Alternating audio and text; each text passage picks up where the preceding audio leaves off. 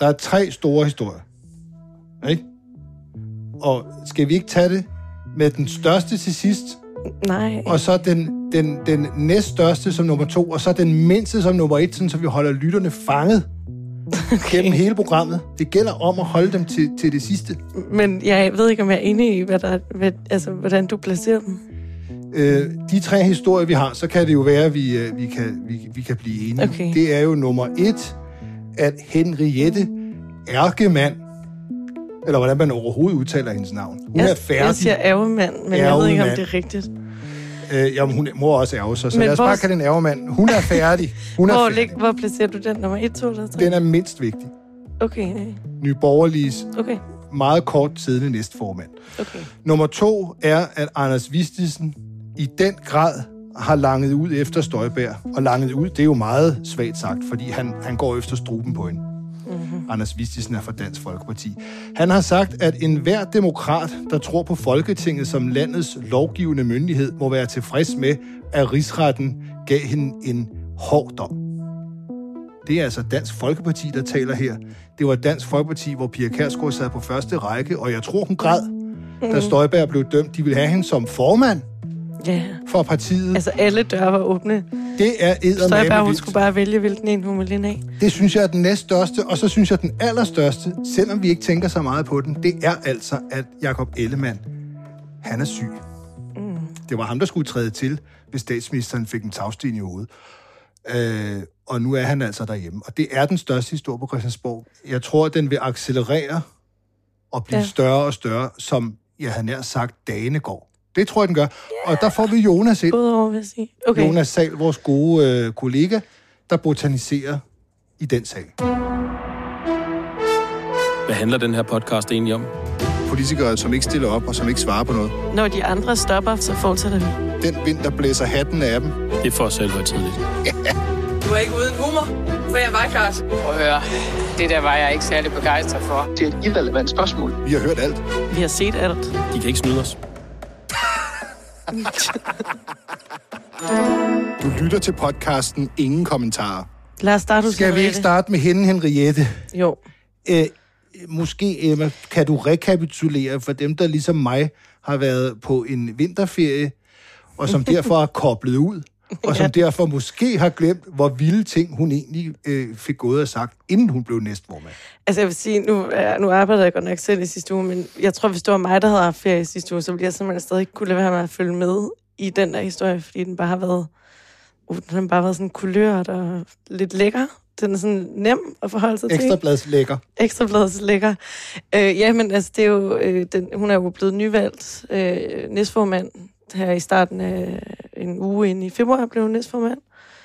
Øhm, og det er jo så både BT og Ekstrabladet, der har dækket den her sag, og vores kolleger Charlotte og Cecilie Sardens, der har dækket det på Ekstrabladet. Øhm, og jamen, der er jo bare dukket en masse sjove, mærkelige, skøre kommentarer frem på sociale medier, på ja. Facebook. Jeg tror, man kan sige helt generelt for dem alle sammen, så er det jo en vaccineskepsis. Det var mildt sagt. Ja, det var mildt Hun sagt. blødte jo, når hun var i nærheden af nogen, der havde fået en vaccine. Ja, det var en af delene, og øh, hun troede jo også, at politikerne, måske sådan eliten generelt, havde fået saltvand sprøjtet ind. En for, saltvandsindsprøjtning. I stedet for de her farlige vacciner. Ja. Ja, der var, sådan, der var lidt forskelligt, og har bare været ret voldsom i sit sprog også, om øh, blandt andet Karen Ellemann, som... Nej, Karen Hækkerup, som, mm. undskyld, som skulle... Øh, ja, altså, hun er bare blevet kaldt en sindssyg kælling, og Søren Pind, han har også fået øh, diverse ting at vide, og blandt andet, at hvis han skulle have en vaccine, så skulle han bare have den analt, og Ja. alle mulige ting og sager. Ja, men, men han var en klam altså- støder også. Jeg må sige, jeg havde jo faktisk, når man skal glæde sig over noget til at komme på arbejde, og det, det gør man jo normalt ikke, øh, så, Nå. så havde jeg virkelig glædet mig til at lave det interview med hende. Det havde, jeg havde det i hovedet, og jeg sagde det i morges som det første møde, jeg ville interviewe hende der. Ja. Fordi jeg ville rigtig Altså, altså, det- gerne høre, jeg ville rigtig gerne høre, hvordan hun blødte, hvordan mærkede hun, at hun var i nærheden af en, der var coronavaccineret, hvordan kom blødningerne. Men, og, og så ville ja. hun jo også have et retsopgør med Ja. ja. Magnus Heunicke. Hvordan skulle det retsopgør være? Det ville jeg også rigtig gerne have hørt den til. Og så selvfølgelig til det med saltvandet. Altså, jeg tror, jeg tror, det mest spændende havde jo helt klart været at høre, om hun stadig tror på de her ting. For Ja. jeg tror bare, hun har ekstremt meget folk, folkelig opbakning fra et meget særligt segment. Altså dem, der tror på de her ting, hun tidligere har skrevet. Ja. Så hun må virkelig altså stå i det der dilemma. Altså sådan skal hun sige, at alt, hvad hun sagde, overhovedet ikke var rigtigt, og så miste alle de her folk, der, der har, altså, tror så meget på hende. Eller skal hun ligesom øh, blive ved med at stå fast på det, og så må hun droppe øh, politik, ikke? Mm. Det havde bare været rigtig spændende at ja. altså, se, hvilket ben hun ligesom ville stille sig på. Men verden er jo lort, som den plejer, og derfor Ja. så nåede hun at gå af som noget af det første, da jeg var mødt. Godt, at hun kommer Øh, tilbage så og, godt humør. øhm, og hun trækker sig selv, og øh, nye borgerlige har så skulle forholde sig til det. Øh, det, det var de noget tid om Træk- at finde hun ud af. selv, sagde hun det? Det, det er den officielle for, forklaring. Jamen, det er det altid. Øh, og Med mindre det er MeToo, så trækker de sig aldrig selv. Nå, Eller det sådan føler jeg i hvert fald ikke, at det er. Så bliver de ligesom ekskluderet fra partiet, ikke? oh, ja. Men når det er noget andet, så går man altid selv. øh, der var noget forvirring nede foran Nye Borgerlige i dag. Jeg skyndte mig jo derned, øh, og øh, i, i morges, de, de, de havde møder, og så kom der en pressemeddelelse ud, hvor at de er tilfredse med, at hun trækker sig. Fordi det, hun sagde, var ifølge Nye Borgerlige ikke forenligt med partiets politik. Øh, Jeg citerer fra den pressemeddelelse, der er udgået fra partiet. Holdninger og teorier om, at coronavacciner er opdelt, så regeringen får saltvand, mens øh, vacciner til befolkningen er en under konspiratorisk bagtanke, er ikke forenlig med Nye Borgerliges politik. Man skal nok lægge mærke til, hvem der har skrevet pressemeddelelsen, fordi det er nemlig ikke, som man kunne tro, Lars Bøje Mathisen som formand for partiet. Nej, han holder sig langt væk, og han har ikke haft nogen kommentarer i dag. Og han har vist nok ikke været i IKEA. Ja, men retteligt så havde han til gengæld masser af kommentarer sidste uge. Altså, han var ret god til at stille op sidste uge. Ja, Bortset Well- fra til sidst, da han selvfølgelig var i IKEA. Ja, der var han i IKEA, og jeg jo egentlig ønske, at vi kunne optage IKEA. Det er jo ingen kommentarer. Store mekka fremover, der har man ingen kommentarer. Nej, det er en, der hedder Jesper Hammer, som er organisatorisk næstformand. De har børstet af fra et eller andet kosteskab og fået ham til at gå ud og slå, hende, øh, og slå hånden af hende. Og vi at understrege, at Nye Borgerlige ikke er anti Det skriver de. Det, Det er, vil, det vil Lars Men altså- skrive under på. men altså også noget et særligt sted, når man som parti bliver nødt til at slå fast, at man ikke er anti Ja. Jeg havde jo håbet på, at, at Lars Bøje kunne sætte sit, sin underskrift på sådan et, et udsagn, men det har han altså ikke gjort. Det er denne Jesper Hammer.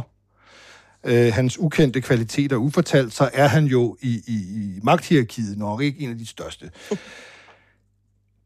Men der røg hun. Jamen, det gjorde hun. Skal vi ikke gøre en indsats for at få Lars Bøje til at forholde sig til, om, om, om partiet egentlig er et anti parti og om det er rigtigt, at når hun, det, hun sagde om coronavaccinerne, det er overhovedet ikke forenligt med partiets politik. Det synes jeg, vi skal. Det skylder vi vælgerne. Jeg har jo en mistanke om, at nogle af de 2%, der stemmer på partiet, og hvor meget det nu er, det er det her segment. Øh, jeg står der, falder i snak med nogle journalister, som vælger at give mig øh, en øl.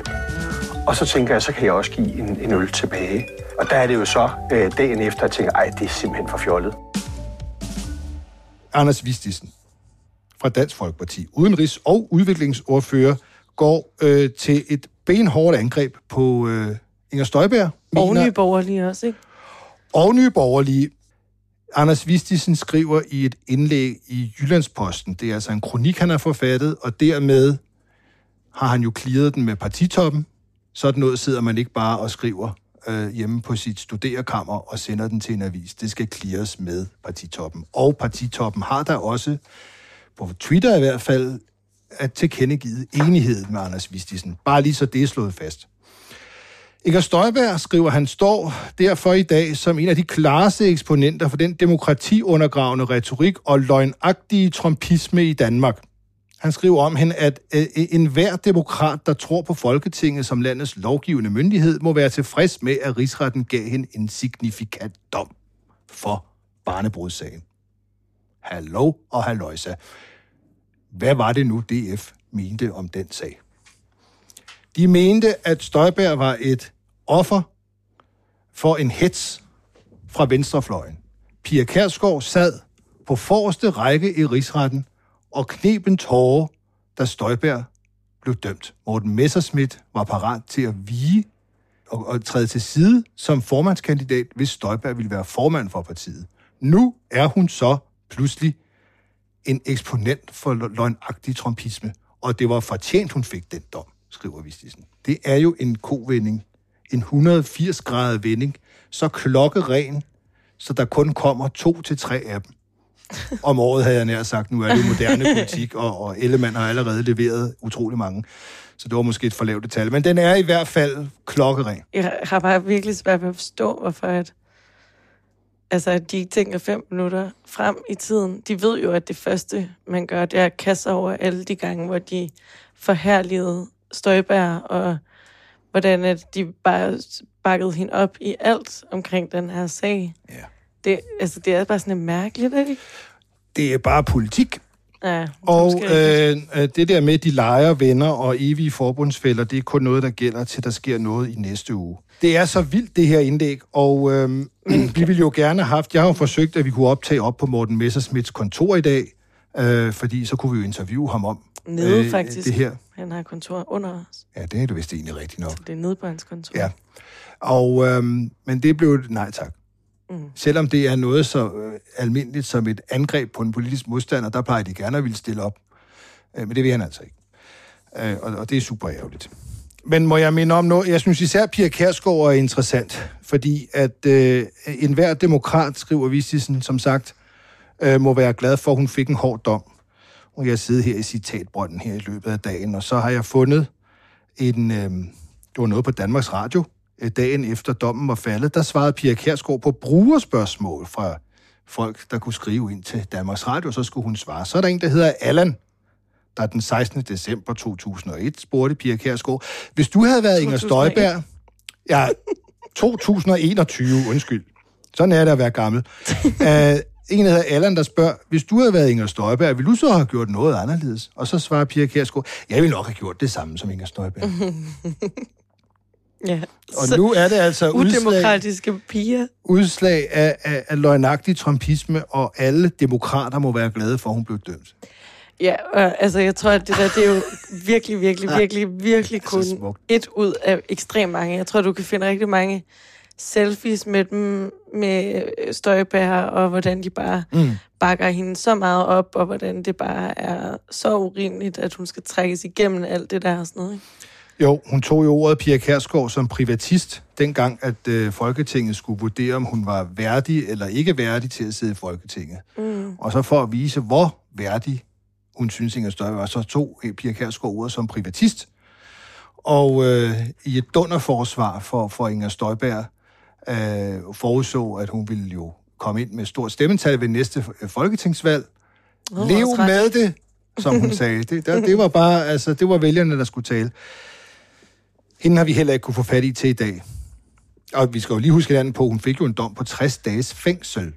Hun fik hun Ja. så lov at afzone med fodlænke, men hun, skulle, hun var jo Altså, egentlig en trammerusker. Ja. simpelthen, øh, for forsætligt at overtræde øh, dansk lov. Ja. Nemlig, at hvis du adskiller øh, nogle par, så skal du lige spørge dem, og du skal lige høre dem, og der kan være individuelle hensyn til den slags. Øh, hvilket hun jo ikke gjorde med fortsæt ifølge rigsretten. Den synes jeg også, vi skal prøve. Nu har vi jo ikke fået nogen kommentarer fra dem i dag, men lad os da prøve igen i morgen. Jeg tænker, at jo flere gange jeg bliver stillet spørgsmålet fra journalister, hvornår stopper det i politik, jo mere har jeg lyst til at blive. Må jeg, må, jeg, må jeg, mens vi venter, bare lige nævne noget, der skal bruges i programmet? Det er måske dansk politiks mindst vigtige historie lige nu. Det er mink. Fordi da Mink-kommissionen præsenterede sin kritiske rapport, der holdt Mette Frederiksen et pressemøde dagen efter, de fleste kan huske det måske, hvor hun annoncerede, at nu, på grund af alt det her bøvl, så skulle der komme et demokratiudvalg, som skulle redde os alle sammen for fremtidige fejl, så det ikke kunne ske igen. Og jeg kom til at tænke på det her i vinterferien, da Torgild Fode fik at vide, at der var ikke noget med ham. Du kan bare komme tilbage og være rigets, rigets øverste politimand. Og og så spurgte jeg bare Justitsministeriet, hvordan går det egentlig med det demokratiudvalg, som blev annonceret den 1. juli sidste år? Det er altså længe siden nu. Hvor mange møder har der været holdt, og hvad er deadline egentlig for arbejdet, og hvem sidder overhovedet i det her udvalg, hvem er udpeget til det? Det spurgte jeg over i statsministeriet, og de henviste så til Justitsministeriet, som har svaret. Eller noget. De har svaret på alle disse spørgsmål med at sende mig et print af det kommissorium, som, som man blev nedsat. Goddag, Mads Brygger. Vi sidder og optager podcast. Nej, hvor dejligt. Slå dig ned og tag headset på, min ven. Hvis du vil være med. Så kan vi få en stjerne med. Hvem er det, der har øh, madpakken med? Det er mig. Velkommen. Nå, og det er Mads Brygger, hvis der Mads er nogen, der Brygger være er lige tvivl. kommet er på, på sin berømte Stuegang. stuegange. Stuegang. Ja, Har du, fundet, har du fundet ud af noget godt? Som du kan breake her i stedet for i dit nyhedsbrev? Ikke rigtigt, hvis jeg skal være ærlig. Det er ikke, fordi jeg øh, vil gemme på krudtet. nej. Jeg er her, fordi at jeg var på stuegang i fredags.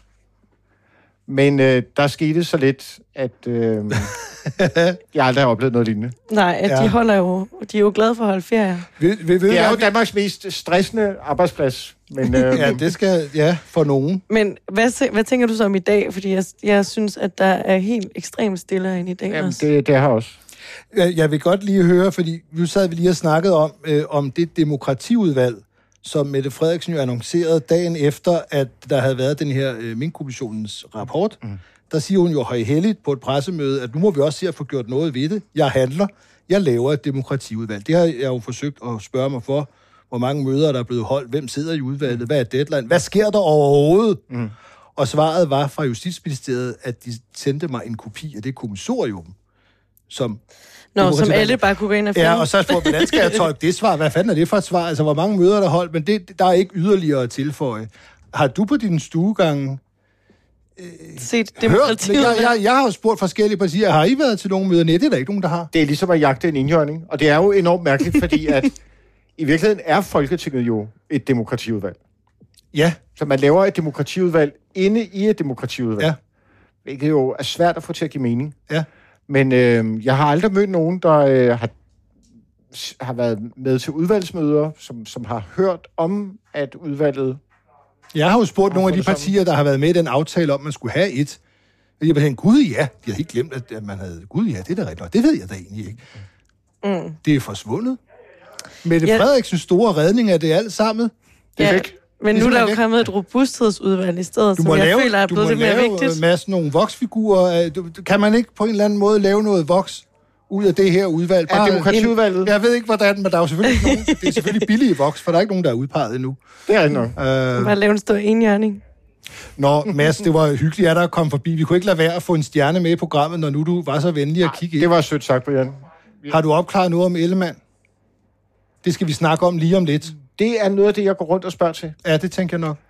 Han har jo ikke historie. sagt, at det er stress. Det kan jo være mange andre ting. Det har jeg også tænkt på. Ja. Det har jeg også tænkt på. Da, da der var alle de der mediehistorier om, at borgen er stresset, tænkte på, han har jo aldrig sagt, at han havde stress. Nej, det har han nemlig ikke. Og det undrer mig. Ja. Fordi det er jo en ting, man godt kan snakke om i dag. Det er jo ikke tabu på den måde. Det vil jo være det nemmeste at spille stresskortet. Alle vil jo kunne forstå det og sige, okay, ja. det er Ja. stress, øh, det er vi med på. Øh, Har du ham mistænkt for andet? Tom, Tom Jensen skriver om i Berlingske Tiden om, at han har haft angstanfald. Øhm, det, det, der er intet, hvad, hvad skal man sige, forkert eller risikabelt i at sige, at man har stress. Nej. Men hvad er der noget? Hvad skulle det ellers være, som ville være risikabelt at sige? Det ved jeg ikke. Man kan jo, hvis man spoler lidt tilbage, så kan man sige, at han får det her ildebefindende, mens han er i, øh, I møde. i Ukraine. Og det er dernede. Jeg tror, han det er var til møde. Det- han statsministeriet. var til møde i Jeg tror- statsministeriet. Jeg tror, han er til et almindeligt møde. Men han fik da også et ildebefindende i Ukraine, gjorde han ikke? Det har jeg ikke hørt om.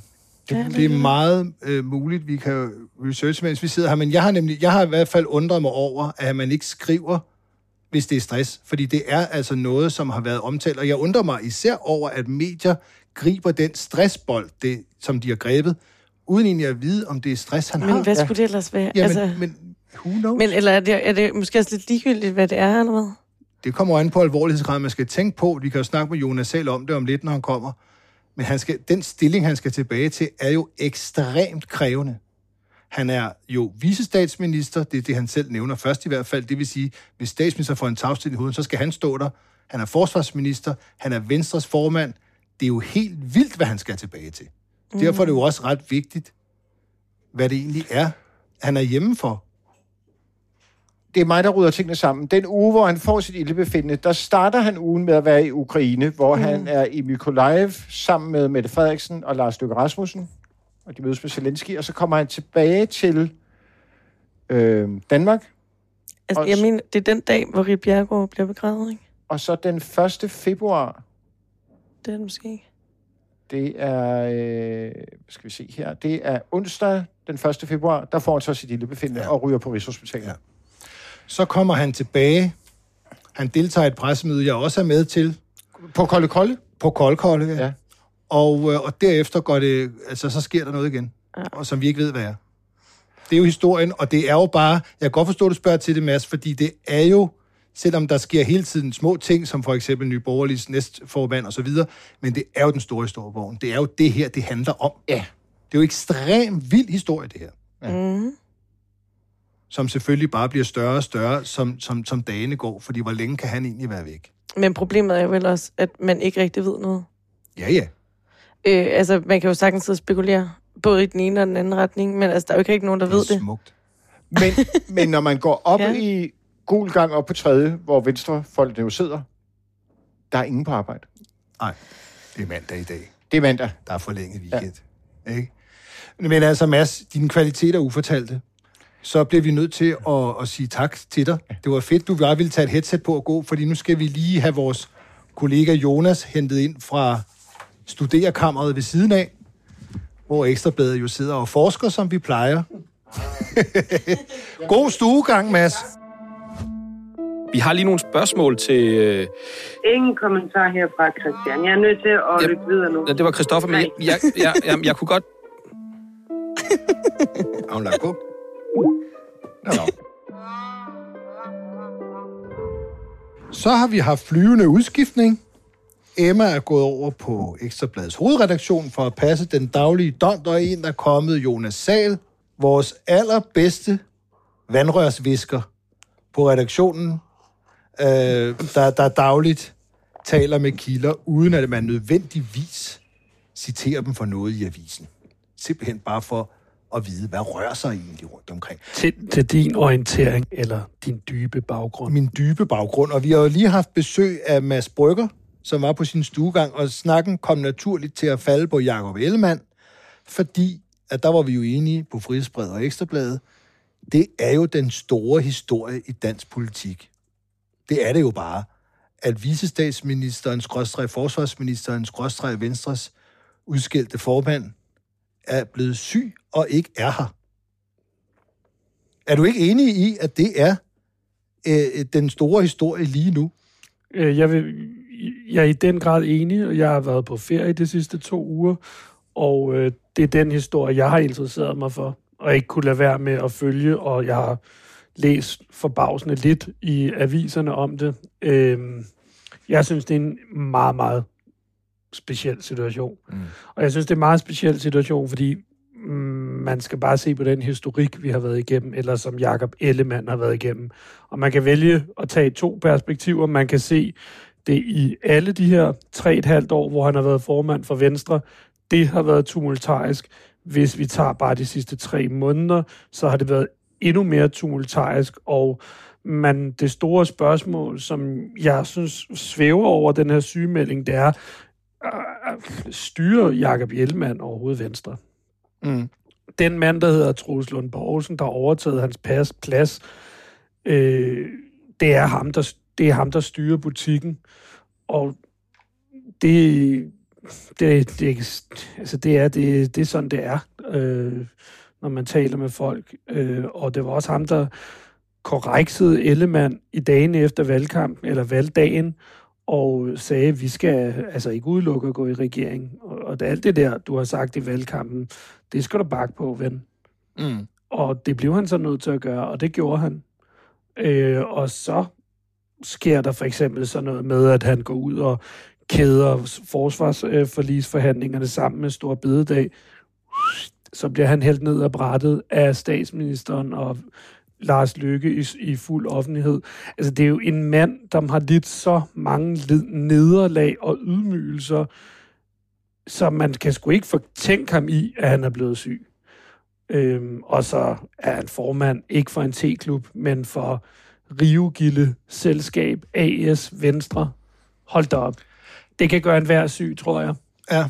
Altså først prøvede Lars Lykke at rive det fra hinanden, så prøvede øh, Inger Støjberg at rive det fra hinanden. Og øh, jamen, altså, det er jo helt vildt jo. Har du hørt, om der er en, altså om man arbejder på en plan B? Altså, det er jo ikke fordi, det er jo ikke for, der er jo ikke noget gravrøveri over det, men alle partier skal vel have sig en plan B i tilfælde af, at han ikke kommer tilbage.